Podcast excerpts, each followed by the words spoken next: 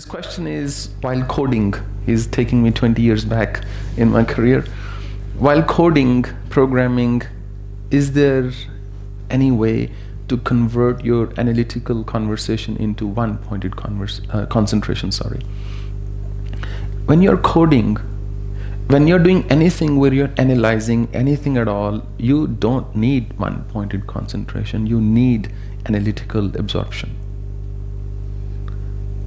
if you get into one pointed concentration at that time, you will find yourself simply staring at the screen and not doing anything. That's one pointed concentration. At that time, you don't need one pointed concentration, you need analytical concentration.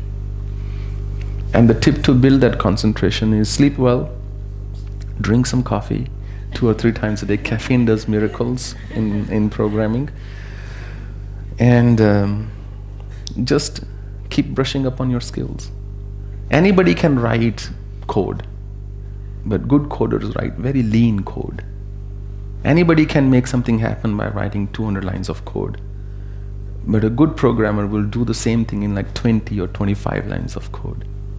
That's what differentiates a, a good programmer from an average or a basic programmer. And comment your code well. Make sure you put comments in your code at regular places because when you later visit it, you'll forget. That's duplication of effort. Then you'll try to recall why I wrote that piece of code, what I was I trying to do, and so on. Comment as much as you can, it always helps.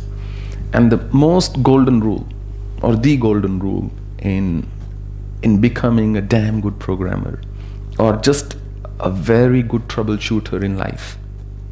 Doesn't matter, personal, professional, professional, interpersonal, social, any kind of problem you have.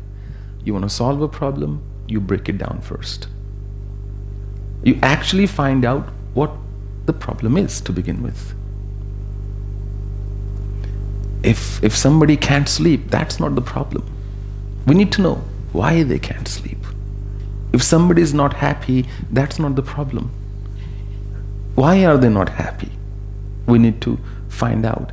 And you and the way to break down a problem is you keep asking questions.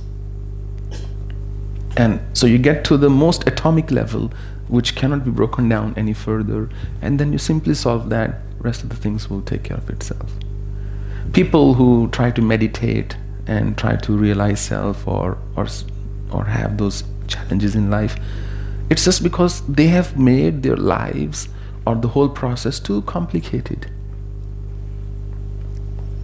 Simplify, simplify, declutter, simplify, simplify, simplify till there is no more to simplify. In my study room, it's the size of this. This is the size of from this reading, maybe a bit more, to that wall till maybe this air conditioner. In my study room, I have a treadmill desk which is what I use. I walk and work, and I have a a chair, kind of recliner kind of chair, and I have my piano, and that's it. So if you have a lot of storage, you will keep a lot of junk. And if you live in a cluttered world, forget simplification of life.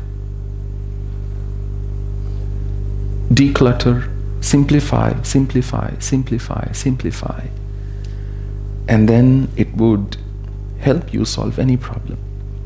I don't wish to give this example, but it's quite apt in this uh, particular question. You know what used to be my specialization when I used to run a business? My specialization was troubleshooting. My specialization was, uh, and it took me a good few years to build that reputation in the industry, that when projects would go bad, when the CIO might lose his job or the CEO of a public company might lose his or her job because they were running over budget, over time on their projects and just could not deliver. Usually, in every technology department, there is one key project they would undertake which would define or break that division. So, when those projects would go bad, I was called in at that time to say, okay, can you help us? there were many people building new things, new projects, My thing was there is a mess, can I clean it up? And I would always, first of all, have a team of core people who traveled with me throughout the world. These were like people like the cream, the cream of the cream, like really, really brilliant people who worked with me for years. So from day one, when I would step into an organization, the first thing I would do is I would figure out what is the actual problem. Is the project failing because of tech, lack of technical efficiency or uh, skills? Or is it failing because there is lack of communication? Or is it failing because stakeholders aren't buying into it? Or is it failing because of lack of um, professional integration or product integration? What is the reason it would fail? And the second thing I would do is I would write my own tool. I was very good in coding. So I would run my crawler on their entire source code repository to know what are we looking at? What's the scale of the thing we need to fix here? So Monday I would start. Friday I would be presenting to the board with my findings. And on a Friday afternoon, almost always on a Friday afternoon, within the first week, I would be having a conversation with the board or the CEO as follows This project can be fixed or cannot be fixed. If it can be fixed, this is how long it will take. What is more important to you, money or resources? Like, do you have budget? If you don't have the budget, I can help you. If you have the budget, you need it in six months, it can happen. If you don't have the budget, it'll take 12 months or 15 months and so on. And the only reason I could deliver 100% of the time, 100% of the time, across the continents basically, the only reason I could do that is because I really, A, paid attention to breaking down the problem, really simplifying the core issue, and two, it was you need to understand you cannot succeed without taking a team on board with you. So you always need good people. You're only as good as the people around you.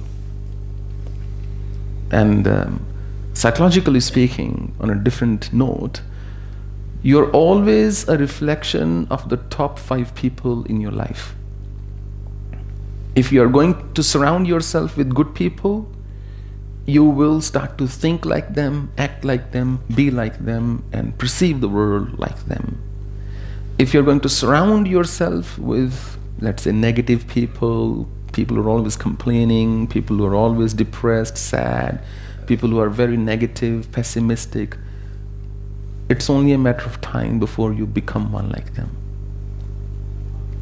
So choose your company carefully. And it was a, I got a bit off track, but the, the point I'm making is um, you need to be very competent in what you do, and you need to break down the problem, and you need to surround yourself with intelligent people.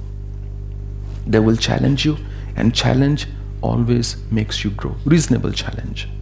Extraordinary challenge will dishearten you completely. A challenge that you can take on. If you are standing under a tree and there is a little bough, a branch with a fruit hanging just low, if you can reach just, if you think you can jump and grab it, you will at least try to jump it. The same branch is 20 feet high, you won't even try. So, setting yourself, giving yourself attainable goals is the bedrock of succeeding in any field. As they say, SMART goals. You must have heard of that term. SMART goals. Small, measurable, attainable, realistic, timed. SMART goals.